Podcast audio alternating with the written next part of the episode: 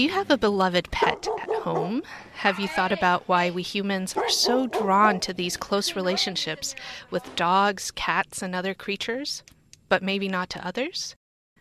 My name is Angela Becerra Vidergar, and you're listening to The Human Angle. I'm a literary and cultural scholar, and on this show, I bring you conversations with the people whose job it is to explore the human experience and our place in the world. We talk about current issues and aspects of contemporary culture that matter deeply in our everyday lives, our relationships to each other, and our histories as a diverse human community. Together with experts in fields like literature, history, music, philosophy, and the arts, we put the human back into the humanities.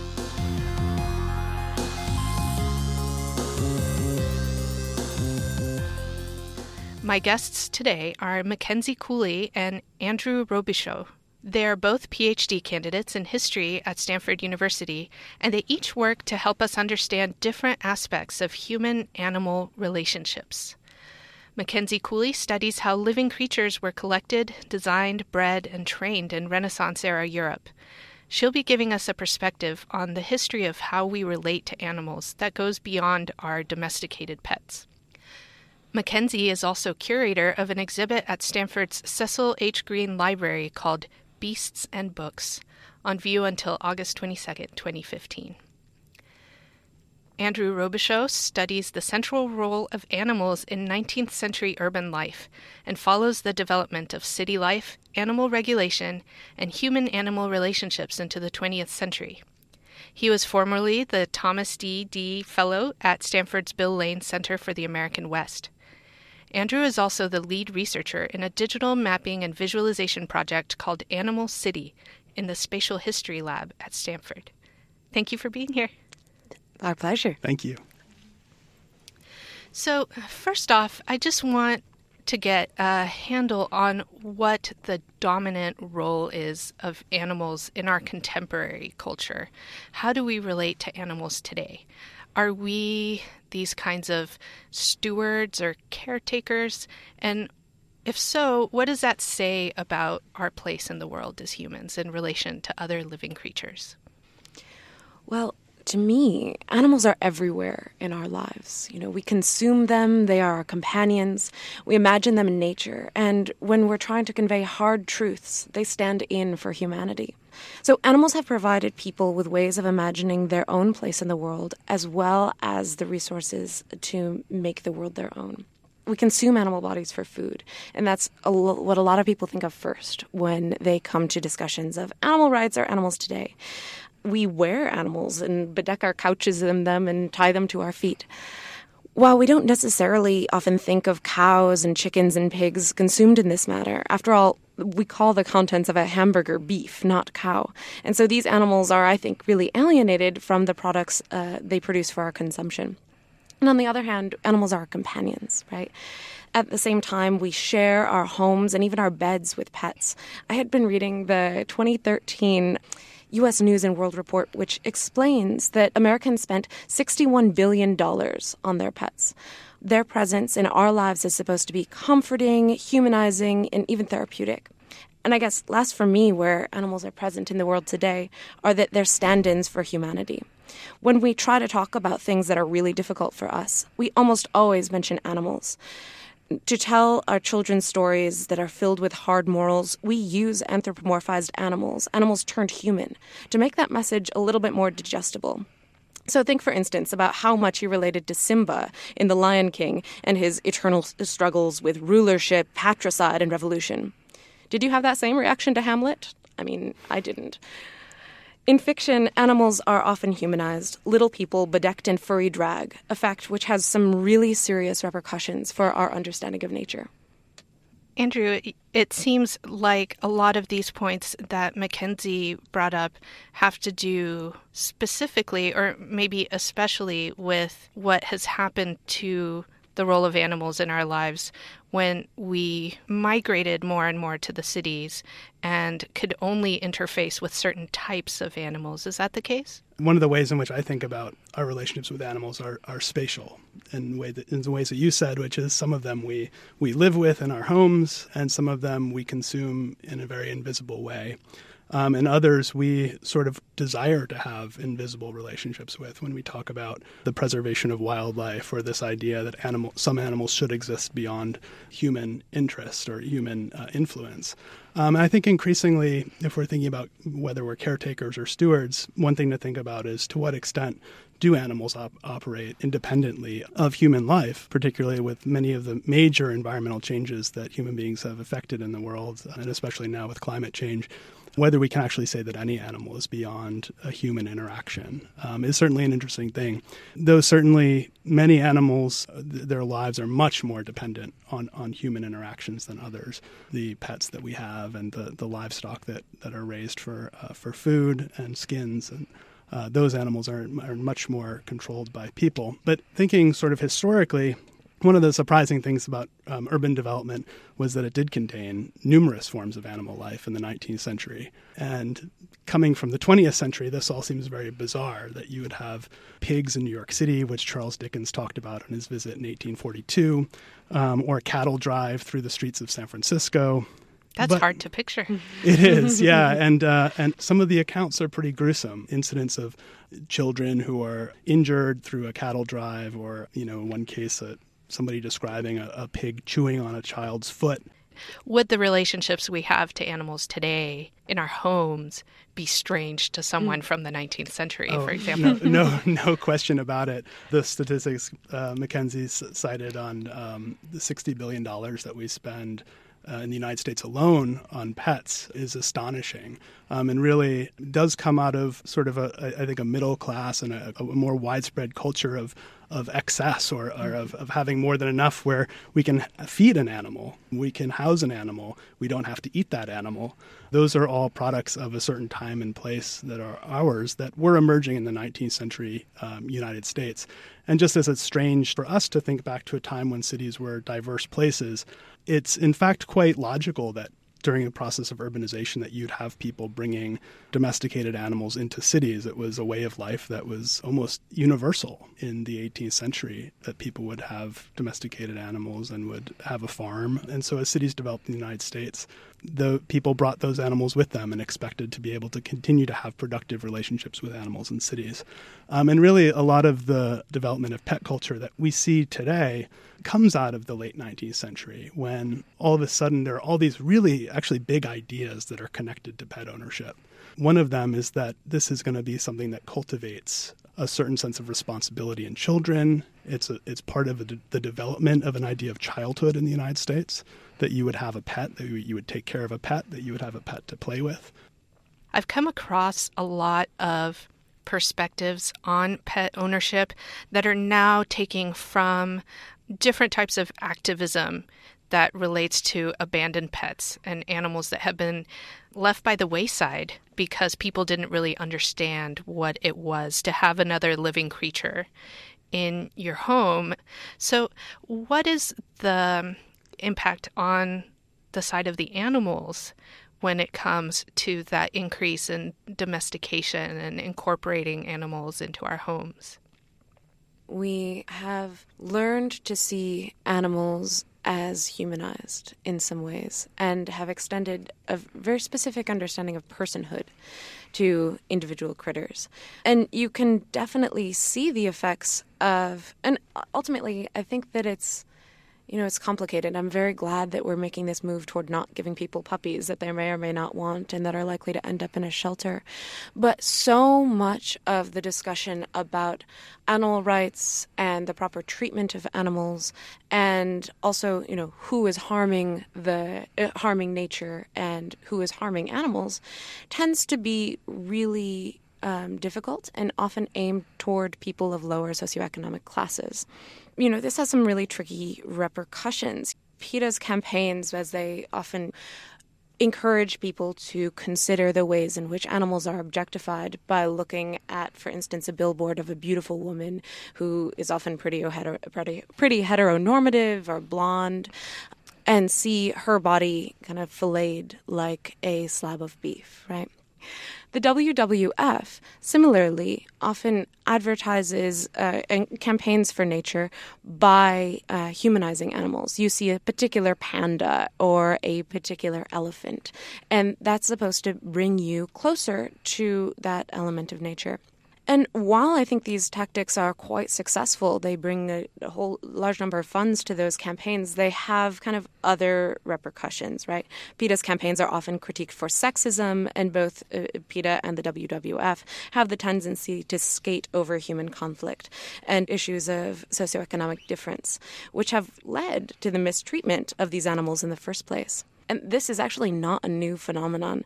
Um, Black Beauty was initially written by Anna Sewell as a manual for groomsmen. And in the book, Sewell anthropomorphically imagined the emotions that horses might feel under human control. And so, in his path from the meadow in which he had lived as a colt into the stable for his life as a carriage horse, Sewell's protagonist, Black Beauty, is really eh, mistreated in some terrible ways. And this book was originally a call to arms for the very early animal rights movement. And it was given to stable hands and drivers in the hopes of encouraging gentler treatment. And so often, the people who were brought to trial in these proceedings were not the wealthy upper classes who really wanted their horses' heads to appear in a certain way, but instead lower classes who were the ones who were driving these horses through the streets. And I think you see something really similar with who still goes to a pet store to get their puppy rather than who goes to a shelter to meet the uh, dog's parents and to choose the puppy and develop a relationship in this kind of more politically correct way. So, one of the main struggles I have in thinking about the ethics of relating to animals today is by not reducing the rights of personhood to other people as we try to extend those rights to the consideration of animals' welfare to build on what, what Mackenzie was saying about Black Beauty, the MSPCA published Black Beauty, um, as you said, and they, they distributed it free of charge to all these schools and these uh, stable hands and so forth. Um, the second book in the series that the MSPCA published was a book called Beautiful Joe, which was about a, a cur, which is a, a, dog, a street dog or a dog of multiple breeds. Um, so the, the question of, um, of homeless domesticated pets has been pulling on heartstrings for a long time. One thing that's interesting is the development of of um, animal shelters in the way that we have them now. The SPCA originally was very much in the business of killing animals. Um, killing was understood as a way of alleviating suffering. Um, so the SPCA would oper- operate pounds in different cities, and at the end of every day, they would kill or drown or uh, or electrocute or, or asphyxiate uh, hundreds of, of dogs each day. The animal protection groups have moved very far away from that now, especially development of no-kill policies. I think in the 70s and 80s, especially. But it's interesting that our interest in pets, especially, has moved away from uh, seeing killing as a as a way of dealing with a certain problem toward um, re- really an anti death uh, position. While we're talking about animal rights and also you mentioned conservation efforts and these types of issues in our culture today, how do people like conservationists, for example, or animal rights activists, how do they get us to care about the fate of wild animals? As opposed to our pets. What about elephants and ostriches and tigers? You know, animals that are not, I mean, with some exceptions, are not brought into our homes and that we really cannot develop close relationships with you know, I think that any of the campaigns for conservation would tell you that it's the charismatic creatures that um, certainly get the most money and the most interest. It's hard to get people to, to care much about um, certain species of insects um, or uh, rodents. I think that for some of the more charismatic creatures, they wild, you know, if we were to call them wild animals, animals that are um, are, are part of our conservation policy, they've benefited extraordinarily from the spread of pets and people's capacity to care about and to love uh, little furry creatures with cute faces. Um, so conservation, in some ways, has benefited uh, quite a bit. In other ways, there there are interesting tensions between conservation and animal uh, welfare, animal rights. In that conservationists tend to think of groups of animals. How do we protect large groups of, of a species? Um, and that quite often is very different from how you would think about how do you protect a single animal, because um, in some cases uh, it's beneficial for animals to become prey for the benefit of the larger group. So there's some interesting tensions between um, ideas of protecting individual animals versus groups. I really am interested in that point that you brought up about um, the love of people of little critters with furry faces, right? And also because our relationship with so many of these creatures is so old. There is a turn in which humans begin to start seeing themselves as separate from other creatures. So, one of the main takeaways I continue to come to is that we often think about animal rights as animals are separate from humans and under the control, or in this case, stewardship of humanity.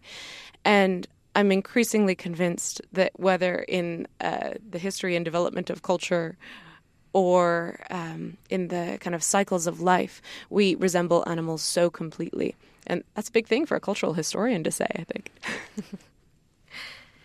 everybody loves watching those videos of when a black bear gets into the city, right? Or into some suburban neighborhood. Recently in Mountain View here in the Bay Area, there was an incident about a um, mountain lion, I think, who was roaming the streets of the town and going under people's carports, things like that. So, what happens to the wild animals and the wildlife as these cities go up around them? And are there protections or rights that exist for their housing in a way in the middle of us thinking about how we are going to find places to live as humans? Uh, one interesting thing about development or suburbanization or sprawl or whatever you want to call it is the ways in which it's not just um, impeding certain habitat, certain animals from a pre-existing habitat, um, but it's actually creating its own sort of ecology. Which is to say, now in many northeastern cities, and I don't think it's quite as prominent out here. but I may be wrong. Um, deer are exploding in their population because they live very well in sort of a suburban landscape. You know, I, I, I think it's really hard to see how I think it would cha- it would it would require a major shift in how people think to have a community that welcomes either coyotes or wolves or mountain lions into the same sphere as their pets and their children. And I think you know when you when you start getting into issues like that, then people do very very quickly you know m- make moral choices that rank one species or one being over another. It's it's hard for me to imagine that shift taking place. If I were able to change education about animals in one way, what I would like to do is encourage students to take the time to go and live with animals in another environment other than their homes. And as you're saying, you know, it's it's quite odd when a bear wanders in and similarly when someone hits a moose or something. But we also very rarely have any experience in knowing what happens on a farm or in knowing what happens among a community of animals while we, outside of viewing them on the BBC's Blue Planet or something. As animals become increasingly alienated from our lives, and if this process of urbanization, which continues to separate the natural from the human, continues in the next few centuries, I do think that we ought to encourage ourselves and our children and our students to go to places where animals are kept. Go to the dairy farm and work for a day and see what logic controls the way animals in that environment are treated. And it's enormously different than the ways in which we understand our dog or our cat. Or I find that uh, students of environmental studies tend to be so savvy when it comes to understanding different animal cultures. And that's very similar to the intellectual process that one has to go through when one travels to a different country that speaks a different language and has different priorities, right? The ways in which different animal groups are organized have their own culture and their own um, kind of priorities within that.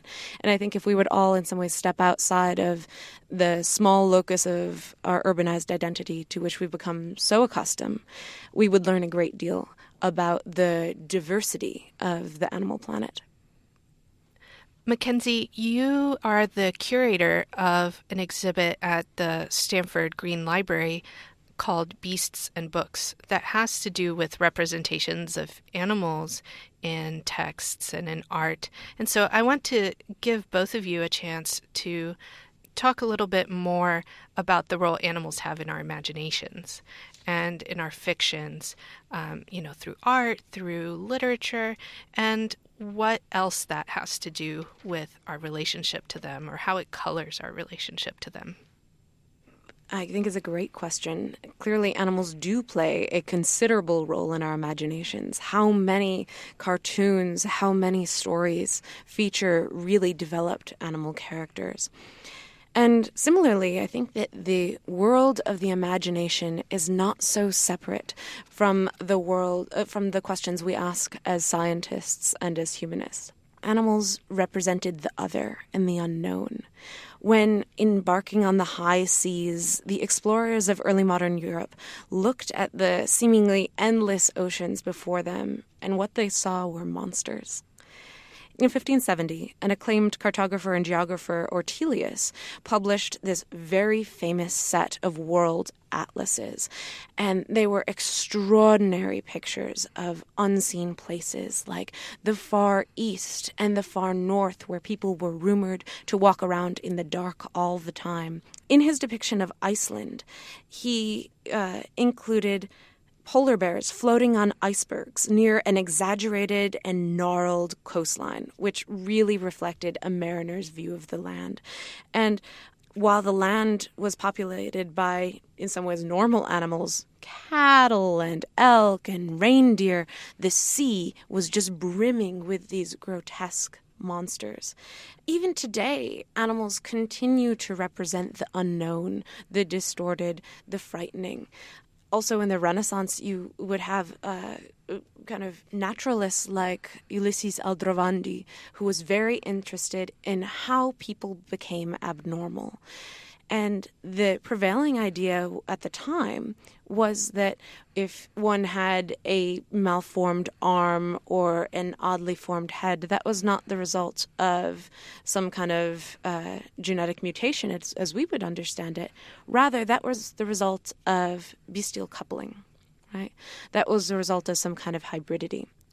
When a woman who was pregnant would walk down the street and a rabbit might cross her path and that might stay in her nightmares. That would influence the child she would have. That child would be likely to be born with a hare lip. So the idea of the human was a lot less limited, a lot less confined.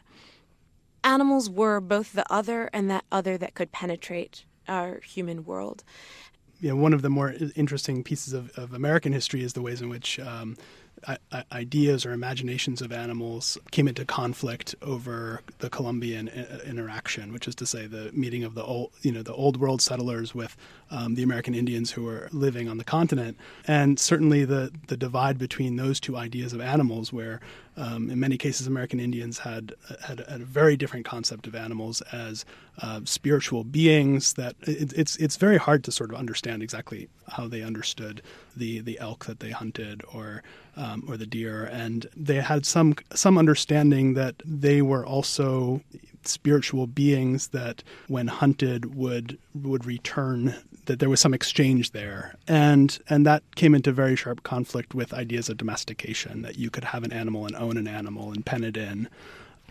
Well you've both given us some really interesting great perspectives on the different aspects of our relationship to animals and not just how we treat them, but also how they affect our treatment of each other and our knowledge of ourselves and our place in the world.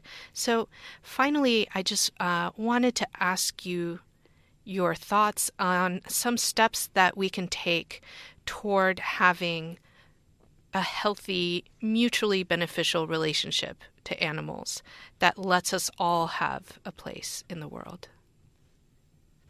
Well, I would simply say, you know, one of the one of the driving forces in, in the work that I do is is understanding what I think is really a profound problem in our human and animal interactions, which is one of um, of space. Which is to say, we have all these interactions with animals through the money that we spend, um, in particular through consumption um, that we never see. And as Mackenzie said, to the extent that people have the courage to look at the relationships that they're part of, um, that are invisible in their lives, but are very is very much contingent upon their their lives. I think that that's a good thing. And so a lot of my work is looking at the origins of the of the sort of beginning of that shift, that spatial shift where domesticated livestock became invisible from cities. They were pushed out. It was literally a process of exclusion um, that wasn't intended to have the consequences that it did. But in many ways, uh, a lot of the laws that were passed in the 19th century was was forging sort of a new experience with between people and animals that's very reflective of our own, which is to say the development of affectionate relationships with pets, things, animals that we take care of, which is how most of us know animals. Um, some folks know animals through hunting to some degree. Um, that's still very, very popular in, in many parts of the country. Um, but I think that that sort of occupies a very specific sphere of leisure and it's it's not a pervasive part of people's lives necessarily. So I think that to the extent that we can uh, transcend those spatial challenges of caring about animals that we don't see is certainly one of the biggest things we can do. Andy, I loved your two of your main points, which I think provides us a really great guide for how to go forward for really with a different uh, understanding and relationship to animals. The first, which you said, is have the courage to look. Go to places outside of your comfort zone where people relate to animals in different ways and see that logic without necessarily only assuming that it's wrong. One of the what I think the major problems with PETA's understanding of the animal rights movement is that it assumes that the only appropriate relationship to animals is one which is entirely separate. And I think that by speaking to people who have other types of relationships and by really kind of getting outside of a an alienated suburbia that we can really push ourselves to reconsider what those relationships can what it can look like. And so I think that assuming that we have a lot to learn about the relationships that we can have with animals and a lot to learn from farmers and people who are living in a greater wilderness. Keeping that perspective in mind, I think, is very important. We began this conversation with a discussion of stewardship, and uh, although we often see ourselves as stewards or caretakers of the natural world, the Lorax who speaks for the trees, perhaps we ought to see ourselves as part of a very complicated um, ecosystem in which we have a new power, and that power of industrialization. So I think that approaching animals through a historical perspective and seeing the diversity of relationships that we can have with different types of creatures is tremendously important to kind of step outside this um, ideology which assumes that creatures were created for us and that we have the right to name them and to control them. Mackenzie Cooley and Andrew Robichaud, thank you so much for being with us today. Thank you. Thank you.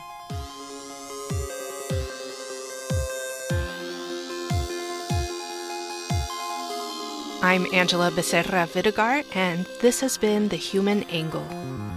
The show is recorded in the studios of KZSU Stanford and is made possible by the generous support of the Stanford Humanities Center and the Division of Literatures, Cultures, and Languages at Stanford University.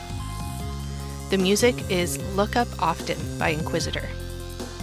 I'm the executive producer. Tom Winterbottom is the producer and co writer and Corrie Goldman is the consulting producer. find us at humanangle.org and on iTunes, SoundCloud, Facebook, and Twitter.